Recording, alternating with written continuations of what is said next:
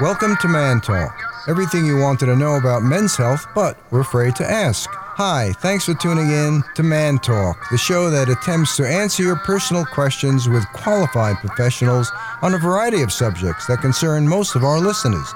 My name is Stuart, the voice of reason, along with my brilliant co host Michael, the voice of choice. We will inform, educate, make you laugh, and give you insight into the sometimes complicated world of men's health. You're not alone out there in what you're experiencing or feeling. There's a band of brothers out there going through the same stuff. So listen up, guys and gals, and get ready to learn, live, and enjoy your life. And above all, try to flush those cares away. Welcome to mantalkradio.net and our guest today, Dr. Benjamin Carter. Dr. Carter has been practicing dermatology in St. George, Utah since 2010. Dr. Carter, please tell us a little bit about your background, how you got into dermatology, and what your specialties are. Sure, Stuart. I, uh, I was born in uh, Salt Lake City, Utah. I moved here to St. George when I was five years old and grew up here. I'm a local boy, at least as local as most of us can be. And uh, I went to uh, Pineview High School and Dixie College back when it, before it became a, a, state university, and then I went to the University of Utah for two years. I was a uh, Spanish major and a psychology minor, and I went to the Medical College of Wisconsin in Milwaukee, Wisconsin, for four years of medical school, and then subsequently matched into a dermatology residency program at the same institution and stayed at the Medical College of Wisconsin for four additional years uh, to learn um, about the skin. So, are you? Does that make you a Packers fan? Yeah, I am a bit of a cheesehead, but I'm not. Uh, I'm not obsessive. Well, we might have a problem here. I am from Chicago. And he's a Bears, the Bears. fan. The yeah, Bears. Yeah, I, did you see the little Favre, uh, the Bears yes. guys? Yeah, that was the highlight of the game for the Chicago fans last night. Uh, it was. It looked like it was pretty entertaining. It was a tough opener, but yeah, that was pretty good. So, Dr. Carter, can you tell us what's the number one reason that your patients uh, visit your practice for? I mean, I'm, I'm guessing it would be worries uh, since we're out in the Southwest in the desert and sun, uh, that it would be uh, concerns about skin cancer. But what's your main focus in your practice? You know, I, I'm a general uh, dermatologist. I do both uh, medical and surgical dermatology. And I would say the top three complaints um, in my practice are um, what is this spot? Uh, and um, and then that would probably be followed by um, uh, precancers that I treat. Uh, that's probably the second most common um, complaint that comes in, and then uh, I see acne and warts, um, and so I take care of uh, people from uh, you know less than a year up to 110. Um, but I would say, by and large, at this point in time, the majority um, of my patients are older and are experiencing um, skin cancer. I know the feeling personally. So, in skin cancer, uh, every time any of us or our friends see something on our arms, or head, or body, Back. everybody thinks immediately skin cancer, and there's panic, and you got to go see Dr. Carter or Dr. XYZ. Dr. No. Sure. Dr. Skin, you bet. Dr. Strangelove. Dr. Strangelove. Or Dr. Strange. Yeah. you know, um, that's a, a common a common occurrence for sure to have uh, a new spot um, and and wonder what does it mean and and I'm frequently asked uh, how do you know when someone walks in what it is this something to be worried about um, they'll say how, how did you pick this spot out when I came in for these three other spots uh, and so as you as you as I talk to patients and try to kind of help them understand um, what it is that I'm looking for um, so that they when they um, are at home or out with uh, friends or loved ones can kind of do the same. Um, I kind of try to break it down into the, the simplest terms, which is a little bit Sesame Street esque, and that is um, which one of these is not like the others. Uh, and so you're really looking for the spot um, that doesn't match any of the other spots that you have. Um, and that can be because the spot is new. Um, that can be because the spot is changing um, quickly in skin terms, a quick change is probably anything that changes um, uh, over the course of a year. Um, most uh, most of our skin spots don't evolve very quickly, and the benign ones you know, frequently have been there for many years. Um, whereas the ones that are worrisome, they're undergoing changes um, over a three to six or sometimes 12 month period of time. Those changes include change in color, um, change in shape, uh, change in size. Um, other things that um, worrisome spots do, they bleed, um, they itch uh, chronically, not sporadically. It's not a, hey, my mole's itched for a couple of days and then stopped. It's more like this mole's been itching for um, you know, couple of months and doesn't seem to stop itching. Um, uh, we talked about bleeding, itching, um, pain. Of course, uh, is is one of the things that can um, be a presentation for skin cancer. Uh, not the most common feature that we'll see, but a lot of times patients will come in and say this spot's been just a little tender or felt a little bit raw, or it burns. Um, and it's not the acute pain that you feel from a splinter or uh, from an infected hair follicle, uh, pimple. It's it's um, a different type of pain that just kind of lingers over time. And, and the uh, th- there's a range of skin cancers, right? I mean, uh, melanoma, and there's others. Can you talk about that from a range, maybe a spectrum of sure, the, the sure. least the least dangerous to how dangerous can skin cancer be? Yeah, absolutely. So there, there are hundreds, um, if not thousands, of different types of skin tumors. Um, in medicine, we use the, ter- the term tumor a little more liberally than I think the, the lay public does. So when people hear tumor, they automatically assume cancer, but tumors are just growths that occur in the body. And some are benign tumors, and some are cancer tumors. Uh, but when you talk about um, tumors of the skin, there are literally hundreds, if not thousands, of different types of, um, of tumors of the skin, the majority of them being benign. Uh, but when we talk in terms of common skin cancers, uh, we're talking about um, three principal types. You have the, the least, um, perhaps I should say, uh, aggressive in terms of um, uh, morbidity or mortality. Uh, basal cell carcinoma um, is the least likely to kill you um, and is the most common skin cancer. And basal cell carcinoma loves uh, the head and neck uh, area. Um, the second most common type of uh, skin cancer is uh, squamous cell carcinoma. Uh, squamous cell carcinoma is a little bit of the middleman, so it comes between basal cell carcinoma and uh, melanoma, which is the third most common type of skin cancer. And squamous cell carcinoma can um, sometimes be like basal cell carcinoma in the sense that uh, you treat it and it goes away and you don't worry about it. Um, and yet, squamous cell carcinoma can sometimes um, be as aggressive as melanoma. What would be a typical treatment for, say, for squamous cell carcinoma? Um, for almost all skin cancers at this point in time, the initial treatment of choice is surgery, is, uh, is uh, removal of the tumor. Um, in particular, uh, for basal cell and squamous cell, that's um, curative, uh, you know, in excess of 95% of the time. So you cut and remove. Yep. Exactly. Um, and uh, that can be done in a variety of different ways.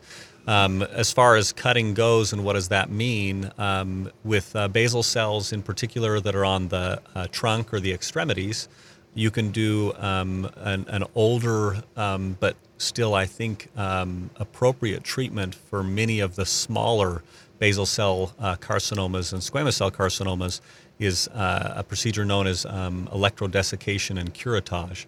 And for all intents and purposes, that is uh, scrape, burn, scrape, burn, and then usually you repeat that a third time uh, to the tumor. Over a period of time. You actually do that in a single visit. So Oh. they come in, you you anesthetize the area with usually with a sounds little like bit of lidocaine. sounds like a lot of fun, Stuart. yeah, yeah.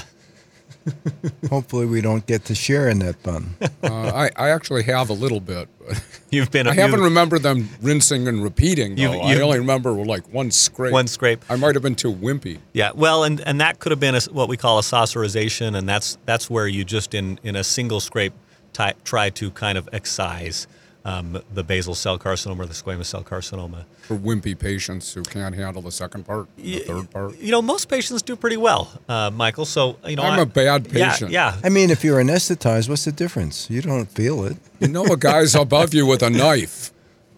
But he's a kind man. It's a- he's it's trying a- to help you. It's a relatively He's- small knife. He's also billing you whatever he wants. Well, I wish I could say that I'm billing you whatever whatever I want. Uh, at this point in time, insurance is is kind of the one who who directs that uh, that show. But yeah, the scrape and burn is a very common treatment. Excision um, is uh, the traditional way of cutting and then sewing. So the scrape and burn leaves the wound open and it heals in on its own. Most excisions are closed with suture. Um, and uh, those are probably the most commonly employed methods uh, for um, skin cancer removal. And then I think Mohs surgery, which maybe maybe we'll talk about as well as we go Yeah, on, but right.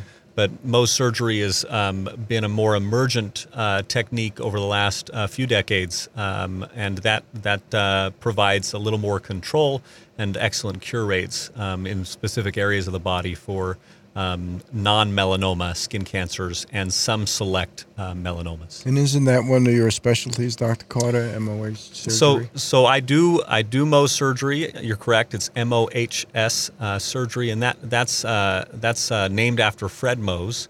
Um, and so, as part of my residency training, uh, I, I spent time with a Mohs surgeon um, and uh, became proficient in Mohs surgery. And so, I do I do that technique in my clinic. Yes. So uh, I understand that that technique and is been around since like the 1930s.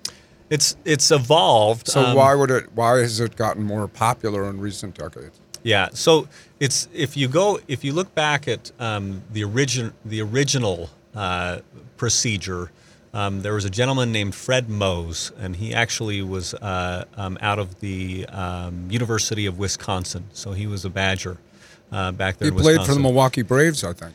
He was a Uh, second baseman. he- oh, third, third, oh, third. third baseman. I'm sorry. So he uh, he developed a technique using um, zinc chloride, and basically he would he would apply that to the tumor um, and the surrounding skin, and the more metabolically tissue, more more metabolically active tissue, uh, which was the tumor cells that are dividing more quickly, would take up the zinc chloride, uh, and then they would become kind of this hard, blackened. Um, we call it eschar, uh, and it's it's kind of just this this indurated, crusty tissue, and then he would scrape that out. Uh, and Fred Mohs kind of pioneered that technique, and he would just scrape it out and then let people heal.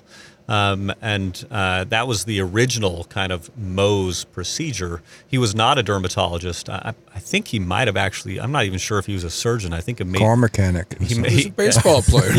Car mechanic. I think he may have been a pathologist, uh, if I re- recall right, uh, but I might have to review my history. But that evolved over time. So, uh, have you heard of frozen sections? Yeah. yeah. Okay, so traditionally, a surgeon will take you in um, and uh, may, he may open you up and remove a section of your bowel, and uh, and then he sends that off to the pathologist while you sit there, you know, on the table. You've of course been been intubated and put under general anesthesia, and then the pathologist will take the specimen and they'll process it, slice it, dice it, uh, stain it, and then they will look at it under the microscope and say, hey, there's still tumor in this uh, location at this end. So while he's still there, they can go. While you're on in. the table. Yep. And uh, that didn't seem very practical for uh, skin cancer surgery. And so as a result, um, they developed kind of this technique. And, and part of my residency, probably a third of my time was spent looking at skin slides, so pieces of tissue under the microscope. And so in dermatology, we have uh, versus um, a lot of the other more surgical specialties. Um, we're not traditionally a surgical specialty. We actually came out of internal medicine, but as but as skin cancer rates has have risen, we have become a much more surgical specialty in the sense of cutaneous surgery. And what happened was we started doing frozen sections and acting as the surgeon and the pathologist. And by definition, according to uh, Medicare, um, that kind of dictates the coding in this country of medical procedures, by definition, in order to um, be charging a patient and be being reimbursed for uh, Mohs surgery, the same individual has to be the surgeon And- and the and the pathologist. pathologist. Now, that is not the case in other countries. Uh, they can have a pathologist who, who comes and sits down, and they can still do quote unquote Mohs surgery with a surgeon and a pathologist kind of working together. But in, in our country, according to the way the, the billing um, codes have been written, the same person is the surgeon and the pathologist. And the reason that that matters is that there is some additional reimbursement that occurs when you eliminate a whole physician from the procedure and consolidate it into a single physician procedure. So you, get to double dip, Well, you don't quite double dip because obviously they're one and a half dips. yeah, they might let you one and a half dip, perhaps. Maybe that's what they call it. But but they reimburse you at a rate, um, uh, you know, that they felt is fair for someone But who is less than- doing the surgical work and the pathology work. Um, but the total cost is probably less than what it would be if you were sending it elsewhere. And of course, they work into that what the back kind of ground stuff is that's happening, which is you've got a tech, um, you've got uh, equipment, you've bought a special what's called a cryostat um, that you use to, to freeze the tissue. Um, you've got to prepare the tissue, um, and then you do the pathology role of reviewing the tissue. Um, the specimens, we call them wafers once they come out. So how long does that generally take? In other words, from the time you cut, remove the tissue, then look under your microscope while the patient's still sitting there to determine what to do next. I mean, how long does that generally take? Some some of that probably depends on um, you know how experienced the, the tech is uh, really because the that's probably the more um, time consuming part. Once you've removed the tissue, that's the part where you've got to you've got to get the tissue prepared, and then your tech takes the tissue, uh, and your tech is going to um, freeze that and start making wafers, little thin cuts through the tissue uh, and um, and then laying them on slides and then staining them.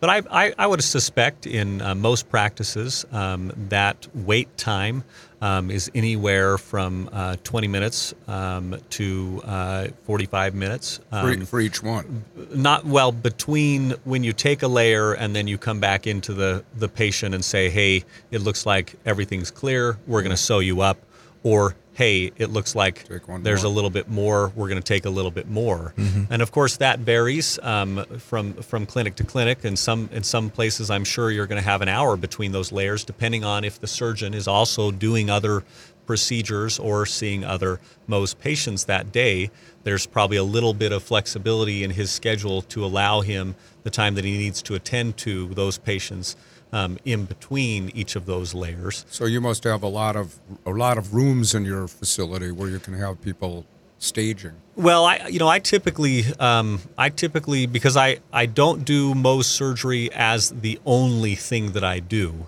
uh, and so as a result, I'm not usually stacking patients um, like some of my colleagues may be doing, where they're doing eight or ten cases a day.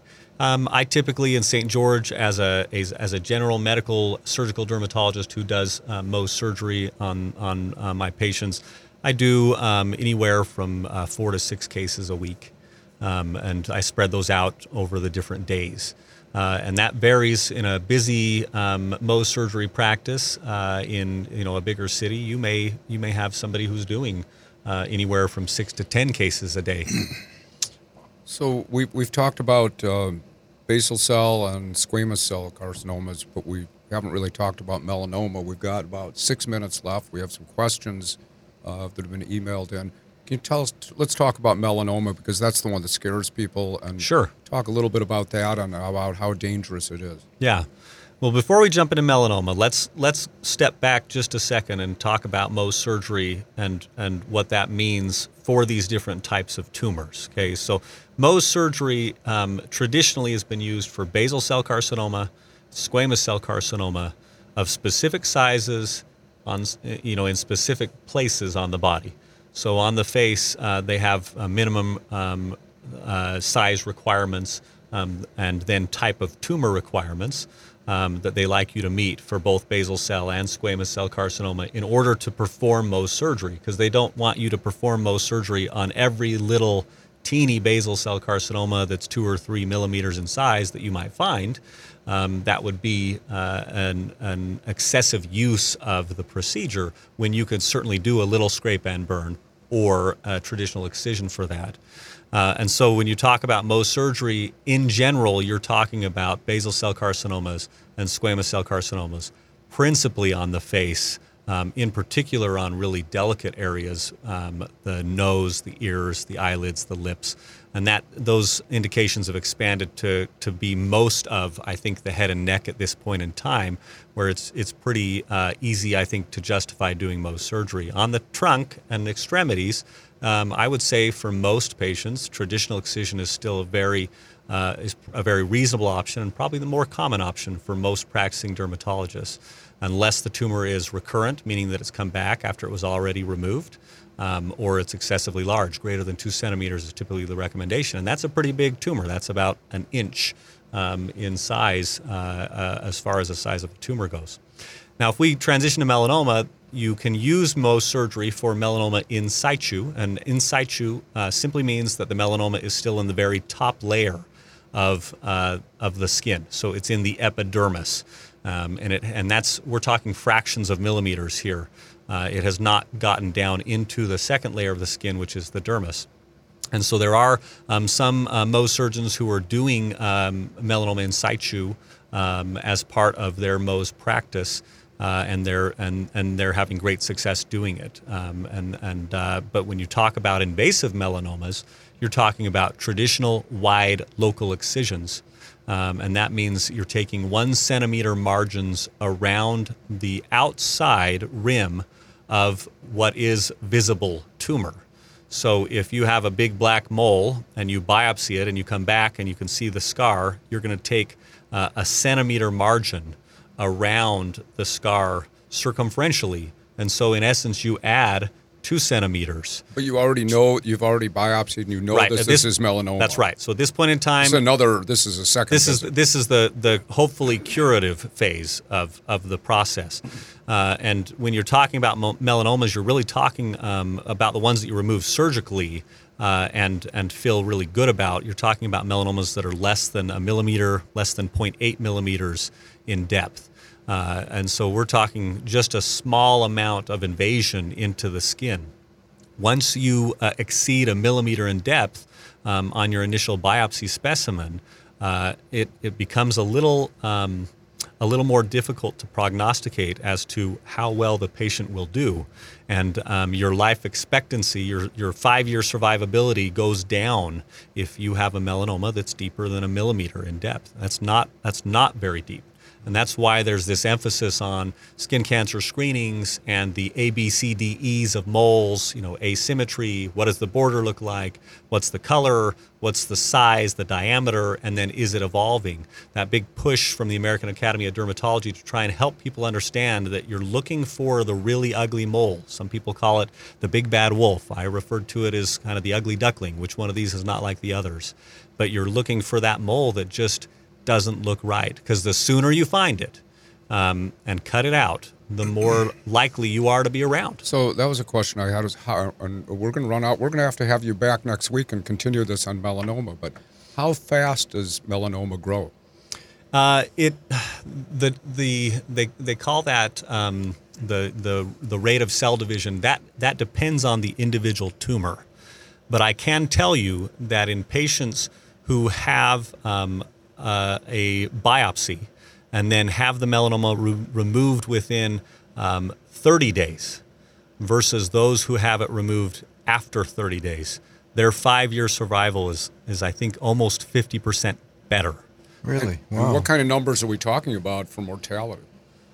Ooh, I had those. I had those uh, that I was looking at earlier today. But when we're talking about uh, melanoma deaths in the United States, I think they said this year they expect to have uh, 7,200 deaths from melanoma. And how does that compare to other cancers? Um, Obviously, breast and other yeah, cancers. you know, I, I, I would have to look at that data. I haven't looked at that recently. could be top Um, ten. When you talk about when you talk about um, skin cancer in global terms, um, skin cancers outpace all other cancers in the United States as far as numbers that are diagnosed each year. Does that have anything to do with climate? Um, it, it can certainly have something to do with climate. I, I think it has to do with our lifestyles. Um, certainly, like you said, in the Southwest, uh, where there's a lot of sunshine and a lot of people spend a lot of time outdoors, you're more likely to have uh, skin cancer develop. Um, but a lot of it comes down to uh, just early on in life. Did you have uh, even just one bad blistering burn?